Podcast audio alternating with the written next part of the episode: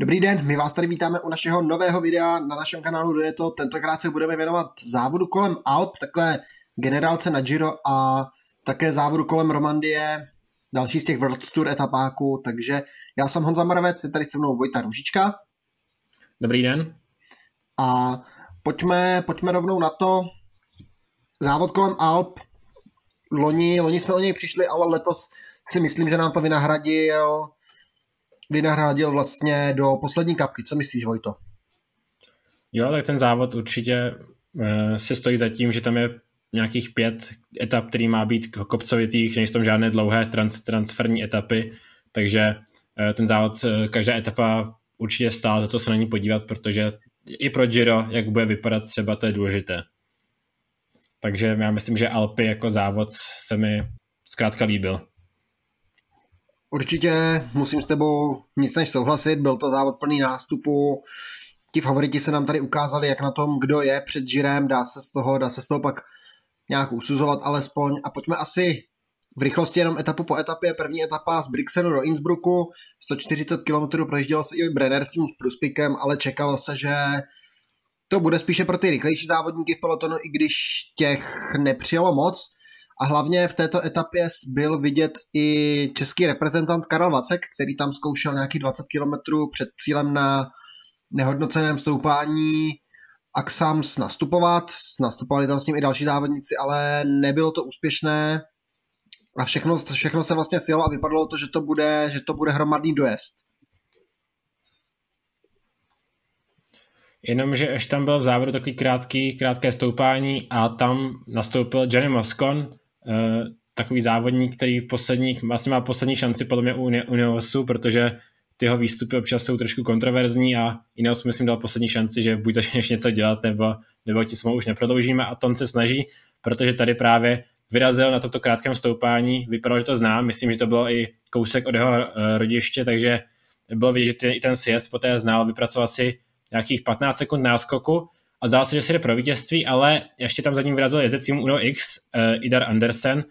který si Moskva doskočil a vlastně nakonec to byl sprint mezi těmato dvěma závodníky. Moskva měl do závěru výhodnější pozici, navíc ve sprintu není úplně špatný a dosprintoval si pro, pro vítězství. Vlastně první vítězství po nějakých třech letech, takže eh, nebo dvou a půl letech, takže uh, skvělý výkon od Moskona, ale mě by ještě napadlo, že tam v závěru byla jako kontroverzní situace, že tam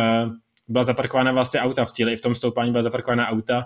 a jsme říkali, že eh, už se tady vylučuje za každý, za každý drobné porušení pravidel, ale třeba, ta, že tam jsou závěr zaparkovaná auta, nám připadá ještě nebezpečnější, než eh, že někdo jede pár sekund na rámové trubce. Takže to bylo takový, takový pošťohnutý úsilí, že by se měl taky soustředit na, eh, i na tyhle na zabezpečení té situace v dojezdu. Já s tebou já s tebou souhlasím, protože prostě to bylo nezvládnuté, nebo nezvládnuté, ty auta tam sice byly zastavené, ale bylo to docela klikaté, úzké, mm, prudké zatáčky, nebylo za ně vidět, takže tam kdokoliv mohl do toho auta nalétnout, to by určitě nebyl příliš hezký pád. Ale pojďme dál, protože druhá etapa z Innsbrucku do Feichten im Kaunertal na 121,5 km, možná královská etapa podle mě, minimálně to dění tomu nasvědčovalo. Asi, asi souhlasím, protože těch kopců tady bylo hodně a důležité pak bylo už to předposlední stoupání dne, uh, Kaunergrad. Uh, právě na tomto stoupání nastoupil Adam uh, Simon Yates a udržel se pouze Pavel Sevakov, ale ani Sevakov se dlouho nedržel a nakonec Adam Yates překonal to stoupání jako první a poměrně s velkým nástupem, nástupem nějakých 40 sekund, navíc tom sjezdu to dokázal ještě navyšovat. Za ním se sice vytvořila docela silná stíhací skupina, kde byl Pavel Sevakov právě, Dan Martin, Dan Martin eh, Alexander Vasov, poměrně překvapivě byl Jefferson Cepeda, zástupce ním Androny Gicatoli, a byl, dále to byl například Jay Hindley nebo Hugh Carty, ale Adam Yates už to vítězství zít nenechal, protože jel zkrátka skele a nakonec tu pásku protl jako první eh, s 41 sekundami na Sivakova a 58 sekundami na třetí Dana Martina a udělal zásadní krok pro to co, své celkové prvenství na závodě kolem Alp. Rozhodně Adam Simony tady ukázal dobrou, dobrou formu, dobré nohy. Byl to hodně dlouhý nástup, možná trošku nečekaný, jenže za ním ti závodníci nenašli spolupráci a Yates byl prostě ten den nechytatelný, takže 23 km jel sám, Sivakova se zbavil, toho si tam pak dojel právě Martin Vasov, Sepeda, Karty, Hindley, za ním ještě byla pak skupina s Nikem Šulcem, byl tam Barde, Guerreiro, Bilbao, Sosa, Quintana, takže samá velká jména, ale Yates vyhrál, udělal výrazný krok k obhajobě a už jenom mu stačilo vlastně hlídat si ty soupeře, což se mu což mu vlastně sami ulehčili v té třetí etapě, tam nenahrávala nějakým nástupům překvapivým. I přesto tam jeden z těch závodníků na celkové pořadí překvapil, ale postupně třetí etapa z Imstu do, na Turns na 162 km a výhra uniku. Unik byl docela dost silný, byl tam dvojici týmu Bora, byl tam totiž Felix Grosschattner a byl tam Matteo Fabro, potom byl Michael Stouder, Alessandro De Marchi, Antonio Nibali, François Bidar, a právě jsem doskočil z toho, jak Honza říkal, eh, později jsem doskočil i Pio Bilbao, tento únik dostihl. Byl tam také Luis Sloan Sanchez a především tam byl Jenny Moscon, který eh, ten závěr dokázal opět pohlídat, překonal všechno to stoupání a právě eh, za, měl prostě šanci získat svoji druhou etapu, ačkoliv ten sprint začal hodně brzo, nějakých 300 metrů před cílem, tak on potvrdil tu pozici, že je nejrychlejší a Grosschartnera, který nakonec byl jeho největším vyzývatelem, nakonec dokázal jasně porazit, i když to byl právě ten daleký sprint a Moskva vyhrál svoji druhou etapu, ale v tom celkovém pořadí si právě doskočil Bilbao až na třetí místo průběžného pořadí pouhou minutu a 4 sekundy za jíce, takže to byl takový krok, eh, že eh, Bilbao nám ukázal, že je na Alpách a, a asi i na Giro bude mít eh, velice dobré nohy. Pejo Bilbao byl to opravdu skvělý výkon a navíc na něj dokázal navázat i ve čtvrté etapě, která startovala vlastně v cílovém městě předchozí etapy, tedy v Natur, končilo se v Pěve di Bono, ale důležité bylo, že před cílem bylo stoupání body práty, druhá kategorie a tam se znovu děly věci, do problému se tam dostal Ineos, naopak Simon Yates zvládal dobře, kontroloval si tam nástupy, tam odjel Aleksandr Vlasov, Yates byl za ním, takže co k tomu říct, Vojto? Jak na tebe působil třeba hlavně Pavel Sivakov a to, že k němu byl stažen Daniel Felipe Martinez?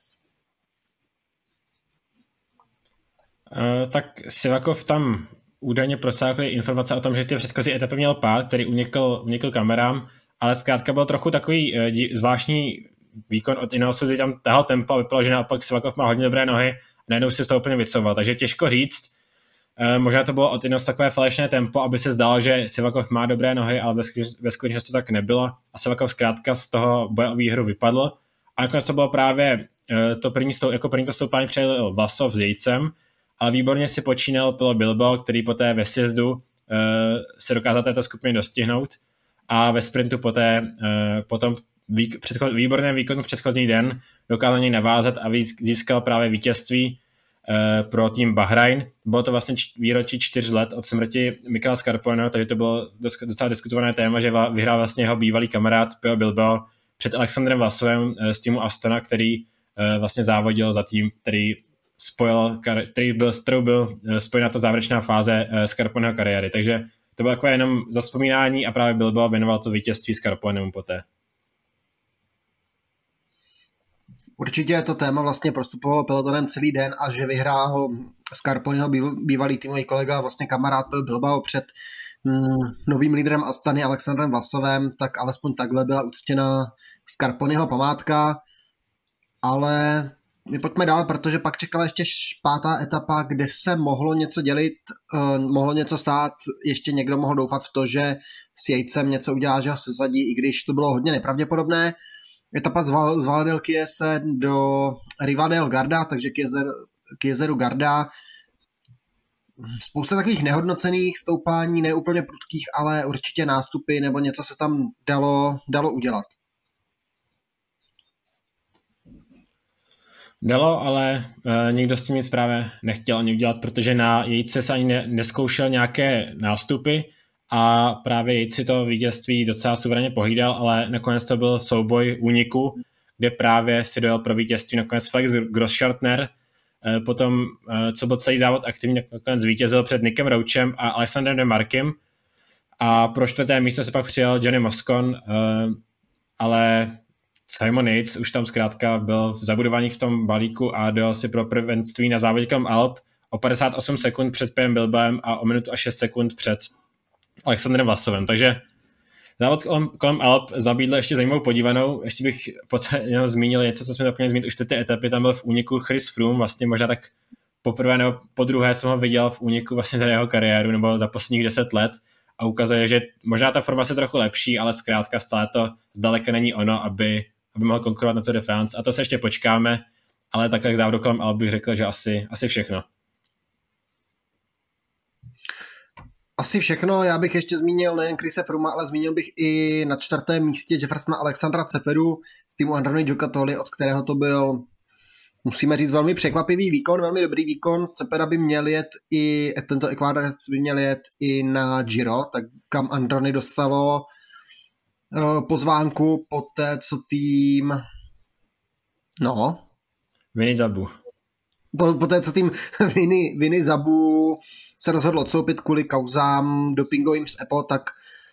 pozvánku dostal právě tým Androny Giocattoli, který tradičně na Giro je vidět, předvádí tam z těch prokontinentálních týmů možná nejvíc akce, takže je to dobře. A na CPDu se určitě můžeme těšit. Mohlo by tam předvést něco v celkovém pořadí, to uvidíme, ale ty favoriti, karty jsou rozdány, takže víme, jak na tom kdo je, kdo bude ladit, kdo bude do těch prvních závodů vstupovat v dobré formě, kdo ještě bude mít co dohánět. Ale pojďme dál, protože se blíží i závod kategorie World Tour a to je závod kolem Romandie, který startuje v úterý 27. dubna a končí, končí 2. května, jestli se nepletu, po šesti dnech, mělo by to tak být. Každopádně závod kolem Romandie napíše svůj 75. ročník. Loni byl zrušen kvůli pandemii, Poprvé se jelo v roce 1947, vyhrál Desiree Ketteler, před Jinem Bartálim a Ferdy Kiblerem, takže ale jak Bartáli, tak Kibler se stali pozdějšími vítězi, stejně tak jako třeba Hugo Koblet nebo Vittorio Adorni, Gianni Motta, Eddie Merckx pochopitelně vyhrál také na závodě kolem Romandie Bernard Tevenet, Job Cetemelk, Gian Baptista Baronkeli, Giuseppe Saroni, Bernard Ino, Stefan Roach tady královal i v tom roce 1987, kdy kompletoval vítězství na Giro Tour a mistrovství světa, tak právě Romandy jel jako přípravu před Girem. Phil Anderson vyhrál, vyhrál Tony Rominger, Andrew Humsten, Abraham Olano, Pavel Tonko, Florian Jalaber, Taylor Hamilton, Cadel Evans, David Decker, Andreas Kleden v roce 2009 se vítězem závodu stal i Roman Kreuziger. Mm, mezi vítěze v roce 2012 při té své úspěšné kampani Bradley Wiggins roky 2013-2014, Chris Froome, pak Ilnor Zachary, Nairo Quintana, Richie Porte v roce 2017 Poslední dva ročníky 2018-2019 ovládl Primoš Roglič, ten poslední v roce 2019 možná trošku překvapivě před druhým Koštou a Geraintem Tomasem, ale ještě k nějakým rekordům nejvíce výher celkově má už zmiňovaný Stefan Rauč, který vyhrál v letech 1983, 1984 a 1987. Nejvíce etap dokázal na Romandii pozbírat Mario Cipollini, celkem 12 etapových vítězství, tento fenomenální sportér. Nejvíce z těch aktivních jezdců má etapových výher Primoš Roglič, který se radoval celkem čtyřikrát zatím na Romandii, ale letos ho letos výhru obhajovat nepřijede, ale k tomu postupně, protože nejdřív bych se podíval na tu trasu, to tak spust. Tak začneme trasou, která začne poměrně tradičně, protože se pojede z Oronu do Oronu tra, prolog na pouhé 4 kilometry, což už není úplně obvyklé, protože eh, právě ty prology, sice, prology byly sice dříve hodně populární, ale teď eh, ty, ten trend je, že právě ty časovky jsou většinou delší a ty prology už se, tradiční prology krátké už se prakticky v cyklistice v té World Tour kategorii nevyskytují, ale Romany se k tomu vrací a právě 4 km prologem, který ještě zakončí takové závěrečné krátké stoupání, tak eh, to by mohlo být docela zajímavá podívaná hned na úvod a uvidíme, jak se s tím popasují třeba ty klasičtí časovkáři, protože těch je tady hodně, přijde třeba Stefan Kung nebo Filippo Gana, takže uvidíme, jak oni, protože nevíme, jestli ty 4 km prology pro ně můžou být zajímavé. Mm, uvidíme, tady to bude hodně, tady se to bude hodně míchat, asi to nemůže být nějaká berná mince pro to, kdo je jaký časovkář a kdo má jakou formu, ale ten závěr by měl být do nějakého, by měl být do nějakého průčího stoupání, které by mělo mít i třeba přes nějakých klidně 7%, ale uvidíme. Hlavně Romandie je závod, který tady tu tradici prologu drží. Já si pamatuju poslední prolog na Tour de France, myslím snad v roce 2012, který vyhrál Fabian Cancellara, ale Romandie je právě závod, který tady ty tradici prologu drží, takže hned v první den bychom měli vidět nějaké rozdíly, nemělo by to být nic závratného, ale nějaké stoupání, nějaké časové rozestupy tam budou a rozdá nám to karty do dalších etap, protože ta druhá etapa z Eagle do Martini by měla kopírovat víceméně tu původní trasu mistrovství světa z roku 2020, která se právě ve městě Eagle nebo mezi městy Eagle a Martini měla konat, jenže pak kvůli pandemii covidu ve Švýcarsku bylo mistrovství světa zakázáno a bylo přesunuto do italské Imoly. Ale tady ty okruhy v Eagle a Martini by měly právě, jak jsem říkal, eh, kopírovat tu trasu. Čeká tam několikrát přes takové dvojce stoupání Produit a Chamoson. Stoupání Produit 2,7 km, ale 7% v průměru. Stoupání Šamoson 2,1 km, 6,2% v průměru, jenže poslední vrcholek je 140, na 147 km, do cíle je to pak ještě nějakých, uh, uh, rychle to sečtu, nějakých 23 km po rovině, takže ti rychlí závodníci, kteří semka někteří také přijedou, by to mohli zvládnout, ale spíše to bude pro takové ty sprintery lomeno klasikáře. Velkým favoritem asi musíme říct bude Peter Sagan pro tuto etapu právě všichni ty eh, závodníci typu Peter Sagan, eh, takový ti sprinteři, kteří umí před kopec, budou asi hlavní favorité na etapu, ale to ještě uvidíme. Přesem se k etapě můžeme říkat druhé, protože eh, ten prolog se nepočítá jako první etapa, takže vlastně třetí den závodu, ale teprve druhá etapa. Takže etapa z La Neuville do Saint-Imier na 165,7 km. A bude to opět takový den, kde se těžko hledá favorit. Celý den se pojede víceméně nahoru a dolů, hodně stoupání druhé kategorie a pak závěrečné, nebo pak eh, stoupání krátce před cílem stoupání La Vue de Alp, což bude stoupání, které má 7,8 km a 6,7%. Asi eh, to nebude úplně souboj pro, no, nebudou tady dělat nějaké rozdíly mezi jezdci na celkové pořadí, nějaké velké rozdíly, ale ten peloton to určitě rozdělí a bude to opět těžko říct, bude to, tady už to bude asi vítěz jeden z těch uh, rychlejších vrchařů pro mě. Já s tebou souhlasím, protože je to prostě nahoru dolů, ty stoupání nejsou, nejsou jednoduchá, ty sklony jsou poměrně dlouhá, ta stoupání jsou poměrně dlouhá a ty sklony jsou docela prudké a mm, já se obávám, že třeba sprinteři tady to, tady to nezvládnou, nepřijedou a bude to prostě mezi těmi jezdci na celkové pořadí a jejich domestiky, kdo z nich bude nejrychlejší prostě. Jiné to bude ve, ve třetí etapě, ve čtvrtý den závodu, to je start i cíl, obstará město Estavayer, 168 km, pojede se vlastně jižně od Neušatalského jezera a to by měla být víceméně rovinatá etapa, jsou tam, budou tam cílové okruhy, na kterých budou stoupání Chables a Le Grange, to jsou stoupání, která jsou krátká, ale prudká, 1,8 km, 6,1%, to je stoupání Šables, ale Grange 2,5 km, 7,7%, takže to už jsou, to už jsou opravdu taková to skoro ardenská stoupání a může to tam někomu nadělat problémy, dá se tam, dá se tam nastoupit, protože Grange, ten poslední přes vrcholí 9 km před cílem a uvidíme, je to znovu hodně nečitelné, lidi jako Peter Sagan by to měli, měli asi přejet, podle mě. Právě favorité asi budou právě Peter Sagan a teoreticky by to mohli přejet i nějaký klasičtí sprinteři, ale spíše, spíše to nevidím a teoreticky může někdo vyhrát po nástupu na tom závěrečném stoupání, které vrcholí nějakých 9 km před cílem. Takže opět široký okruh favoritů, ale docela už jasní favorité jsou pro tu etapu čtvrtou,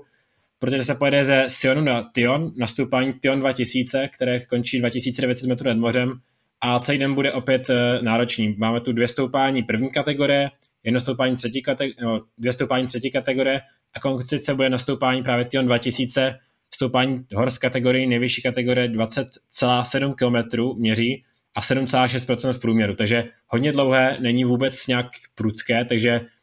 hodně náročné stoupání za mě a zkrátka do, tady uvidíme klíčové rozestupy v boji o celkové pořadí. Start v nádherném městě Sion a pak ta trasa je tam stoupání Anzere, stoupání Suen, obě první kategorie přes 14, přes 14 kilometrů délky, prudké sklony, ta trasa start v necelých 500 metrech nad mořem, cíl ve 2090 metrech nad mořem, to stoupání Tion 2000 samo o sobě má 20,7 km, 7,6% v průměru. Ten konec absolutně brutální, tam poslední, tam poslední 2,5 km to by mělo být snad 10%, takže je na co se těšit podle mě. A závodníkům opravdu, opravdu tady, to, tady to přát nebudu, protože budou klesat vlastně z údolí řeky Róny, takže z nějakých těch 500 metrů nad mořem o 1500 výškových metrů nahoru si dají. To se určitě dají, ale celý ten závod pak zakončí časovka eh, v okolí města Freiburg a bude měřit 16,2 16 km. Nebude vůbec jednoduchá, protože nejdřív nebo krátce po startu bude závodníky čekat uh, stoupání, které má uh, takové kratší, ne, kratší, kratší stoupání, které má sice jenom 800 metrů, ale v průměru, 800, uh, v průměru 13% a navíc bude pravděpodobně po kostkách. Sice na nějaké hrubé dlažbě, ale bude to u kostky, takže takový zajímavý, tak, zajímavá vložka té časovky a poté bude stoupání, takové nepravidelné stoupání, krátké i do cíle, takže Eh, to nebude moc, bude to šance pro ty klasické časovkáře, ale i třeba pro nějaké ty eh, vrchaře, který umí dobře zajet časovku, jako třeba Richie Port nebo Grant Thomas, by tady taky mohli být jiní z favoritů na tu etapu. Určitě je to hodně zvlněná časovka na, ve Friburgu na 16,2 km nebo 16,19 km, abychom byli úplně přesní a jak si říkal, bude tam asi nějaké dlážděné stoupání, pak je to i nadále nahoru dolů, ty sklony, jo, nějaké výjezdy 5-6% i ten závěr není úplná rovina, takže určitě je se na co těšit, ale já bych se posunul a podíval bych se, kdo tady bude bojovat teda o ty, o ty etapy. Několikrát jsme zmiňovali, že na hodně etap bude favorit Peter Sagan, jakožto jakožto, ten, jakožto spurter, který umí přijet kopec. Kdo ho vyzve, mě napadá třeba Fernando Gaviria, který také ten kopec umí přejet, hm, dostane tady nějakou podporu, měl by přijet s ním Maxi Rikéze. Mateo Moschetti má určitě rychlé nohy, napadá mě Carlos Barbero, za tým Quebeca Asos, Těžko říct, kdo dál. Albert Torres z Movistaru určitě má také, také nějakou rychlost. Měl by přijet Filip Žilber, ale ten se do těch závěrů asi pouštět úplně nebude. Andra Pascalon, to je závodník z Intermarše Vantigober, který určitě kopec umí přijet. Paddy Buven z Israel Startup Nation, ten má zase rychlé závěry, takže i tam bych možná viděl takového nějakého favorita. Samozřejmě Jake Stewart ukázal, britský mladík nám ukázal několikrát, že ty sporty by mohl zvládat, Rychlý závěr má za tým Dekeny Quickstep by mohl ukázat i Josef Černý, který v týmu CCC párkrát sportoval, ale podle mě největším vyzývatelem, kromě Gaviry pro Petra Sagana do těch závěrů bude Sonny Colbrelli nebo Phil Bauhaus, dvojice Bahrain Victorious. V těch zvolněnějších etapách by to měl být Sonny Colbrelli, v té jedné rovinatější Phil Bauhaus. Podle mě i větší vyzývatel než, než právě Gaviria, protože Gaviria úplně nemá, nemá formu. Ale Eh, těch sprinterů tady je sice hodně, ale ty top sprinteři, největší klasiční sprinteři tady moc nejsou, protože mnoho příležitostí tu pro ně nebude a právě se to kompenzuje ta chybějící sprinterská účast na té účasti těch celkových favoritů, protože těch je tady docela dost. Takže pojedeme po poradě. Eh, takový hodně silný tým přijede, tým přiveze Astana, která přiveze bratrskou dvojici Izagiru, eh, líderem bude asi Jon, ale uvidíme, co přivede Gorka. A doplně například Alexej Lucenko, uh, Javier Romo, jeden z těch objevů Astany, takže Rodrigo Contreras taky výborný vrchář, Manuel Boaro a Davide Martinelli, takže hodně silná sestava a právě Jon Izagir, po případě i Gorka, bude asi jeden z těch vyzývatelů uh, na celkový, celkový vítězství. Těch jmen je tady daleko víc, protože ani Bahrain Victorious nezůstává pozadu, sice tady část té sestavy je obět, bude obětována Bauhuzovi s Kolbrelim, ale do hor přijíždí Herman Bernsteiner, který se poměrně dobře převedl na, nebo byl vidět na závodě kolem Alp, ale měl by tady být pomocnou rukou buď pro Damiana Caruza, nebo za mě asi tím větším a hlavním lídrem bude Jack Hake za tým Bahrain Victorious, takže Jack Hake tady asi dostane šanci být lídrem, konečně jako osamocený lídr. Bora, kromě Petra Sagana, přiveze jeho bratra Juraje nebo Jordiho Meuse, to jsou závodníci Markuse Burgarda, to jsou závodníci, kteří budou chytat na ty, pracovat na těch rovinách, ale dohor tady je buď Lenard Kemnam nebo Vilko Kelderman. Oba mají dobré nohy, Kofidis, Jesus Erada může překvapit. A já bych se zastal třeba u týmu Dekeny Quickstep, protože tady je dvojice italských lídrů, podle mě Matia Catano a Fausto Masnáda. Možná Fausto Masnáda bude ještě lepší karta. Časovku nemá špatnou, ty hory také zvládá, ladí formu na Giro, takže uvidíme, co předvede, co předvede Dekénik. Uh, Dekénik bude určitě takový, spíš chodit po těch etapách, ale Fausto Masnáda může zkusit celkové pořadí, tomu asi určitě bude sedět. Za tým EF Education Nipo máme asi spíše favorita právě na ty etapy, jako je Stefan Bisager, který bude určitě cílet na ty časovky. Do toho celkového pořadí TJ Van Gardner například, nebo uh, Jonathan Caicedo, těžko říct, třeba i Rigoberto Uran přijde, nebo asi největší lídr toho týmu bude takový objev těch letošních týdenních závodů. Nelson Pavus, který má i první desítky z letošní sezóny, takže to bude možná i lídr uh, v EF Education Nipo. Uh, poté asi možná i největší favorité přijdou, ale již tradičně za Ineos, který přiveze eh, Richie Porta a Geranta Tomase, takovou dvojici favoritů. Richie Port už tu v minulosti vítězil, v roce 2017 se stal vítězem Romandy, takže jeden z těchto favoritů a Gerant Thomas oba ukázal na Katalánsku, že formu mají. Navíc si doplní Andrej Amador, Rowan Dennis, Owen Dow, Eddie Dumber a přijde i Filippo Gana, který bude cílit na ty, na ty časovky. Ale opět, těch favoritů nejsou, nejsou to jediný, před například i Jan Hirt, který ale uh, za, za Vanty Gober, ale ten hledá formu, přejde i Chris Froome, který opět uh, nemůžeme vařit mezi favority na celkové prvenství, ale bude se chtít určitě ještě nějakým způsobem rozjet, ale tým Izrael pojede na Michaela Woodse, který ukázal na Adenách, že má skvělou formu a pokračuje v tom svém náročném programu a jeden velký vyzývatel pro, na ten celkový titul by mohl být i tým Jumbo Visma, který přijede se Sepem Kasem. Eh, navíc do mu bude dělat eh, oporu Steven Kruiswijk a například Antoine Tolhek, takže Sepp Kas taky asi jeden z těch hlavních favoritů závodu. Pro mě jeden velký otazník vysí nad jménem Miguel Angel López, Kolumbiec z, vlastně prožije nebo bude debitovat za tým Movistar, takže to jsem hodně zvědavý, jak na tom bude, jestli hned od začátku bude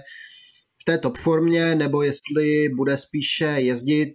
Měl by s ním navíc přijet Mark Soler, což by měl být lídr na Giro pro Movistar, takže ten by měl být už v top formě a měl by a měl by, měl by válčit o ty nejvyšší příčky. Lopez by mu mohl dělat oporu. Osobně nevím, nechytil, neviděl jsem nikde nějaké zprávy, náznaky o tom, co Lopez vlastně má za sebou, jaká ta jeho forma je, když přijíždí do Evropy. Takže těžko, těžko říct. Uh, další, další zajímavý tým, přiveze nebo hodně mladý tým, pochopitelně, jak jsme zvyklí, tým DS, DSM, tady to může být Timen Arensman, Chris Hamilton nebo Ilan van Wilder, přijede i Marco Brenner, což je nejmladší účastník nebo nejmladší závodník v, v, ve World Tour a Marco Brenner by měl být velmi solidní časovkář, takže uvidíme, co předvede on. Kdo dál? Ještě bych se zastavil asi u týmu UAE Team Emirates, ale tady to bude spíše po etapách. Možná David Dela Cruz zkusí to celkové pořadí a slyšel jsem vyjádření Marka Hirschiho, který by měl přijet za tým UAE a měl a že půjde, půjde po těch etapových výhrách, takže těch favoritů je tady opravdu hodně, jak na ty jednotlivé etapy těch takových rychlých klasikářů nebo sprinterů, i těch vrchařů je tady hodně a já si myslím, že Romandie by nám mohla nabídnout velmi velmi pěknou podívanou, protože by to mohl být nečitelný závod. Asi se předpokládá, že tu hlavní taktovku bude držet tým Ineos, ale těch vyzývatelů je tady opravdu hodně. Je to tak a já bych asi šel k typování, protože ty favority jsme zmínili všechny, možná ještě třeba Matias Kelmos, Jensen, takový černý kůň nebo adept na třeba první desítku, nebo Lucas Hamilton za Bike Exchange by mohl něco přivést, ale asi bych se přešel k tomu typování takže můžeme jít na to a tak teda začni. Děkuji, takže na celkové, na celkové pořadí, budeme typovat celkové pořadí a já asi řeknu, já si nemyslím, že Miguel Angel López bude mít tu pravou formu, že bude, že bude v nejlepší, že bude mít ty nejlepší nohy, že protože to je jeho první závod a chystá se na tour, takže já bych řekl, že vyhraje za Astanu Jon Izagir, že to bude, že Jon Izagir je tam pro mě ten očividný lídr, Lucenko, jeho bratr Gorka mu pomohou v těch horách a Izagir, Izagir ukazuje poměrně dobrou formu. A já mám asi docela jasnou tentokrát a já si řeknu asi Richie Porta, protože uh, co se týče té formy, tak podle mě má nejlepší a je to pro mě největší favorit Samozřejmě otázka, jestli nebo mít někdy nějaký defekt nebo nespadne, u Porta je u Porta je tak 50 na 50, ale uh, pokud se tam co nestane, tak pro mě bude hlavní favorit i kvůli tomu, že má skvělé, skvělé kopce a dokáže nabrat čas i v těch dvou časovkách, co tam je, co tam budou. Teda jenom jedna bude prolog, ale ta druhá by tam mohla získat nějaký docela slušný časový rozdíl na své, na své konkurenty. Takže natypováno máme a od nás je to asi všechno pro, pro tentokrát, takže jsme vám se podívali na závod kolem Alp, představili závod kolem Romandie a určitě se na co se těšit, nenechte si to ujít a někdy zase naslyšenou. Eh, my ještě uvidíme, jak teď budeme stíhat, protože se nám samozřejmě eh, teďka bude mít hodně časově náročné, takže nevíme, jestli třeba zkusíme udělat eh, právě souhrn Romandie, to ještě uvidíme. Určitě bych chceme, chceme stihnout představení Giro d'Italia a jak to budeme stíhat na Giro d'Italia, to ještě uvidíme, ale asi to nebude nějaký rozbor etap po každé etapě, uvidíme, jak to budeme stíhat zkrátka, ale představení Giro d'Italia to určitě můžete od nás čekat. Takže děkuji vám za pozornost a nashledanou.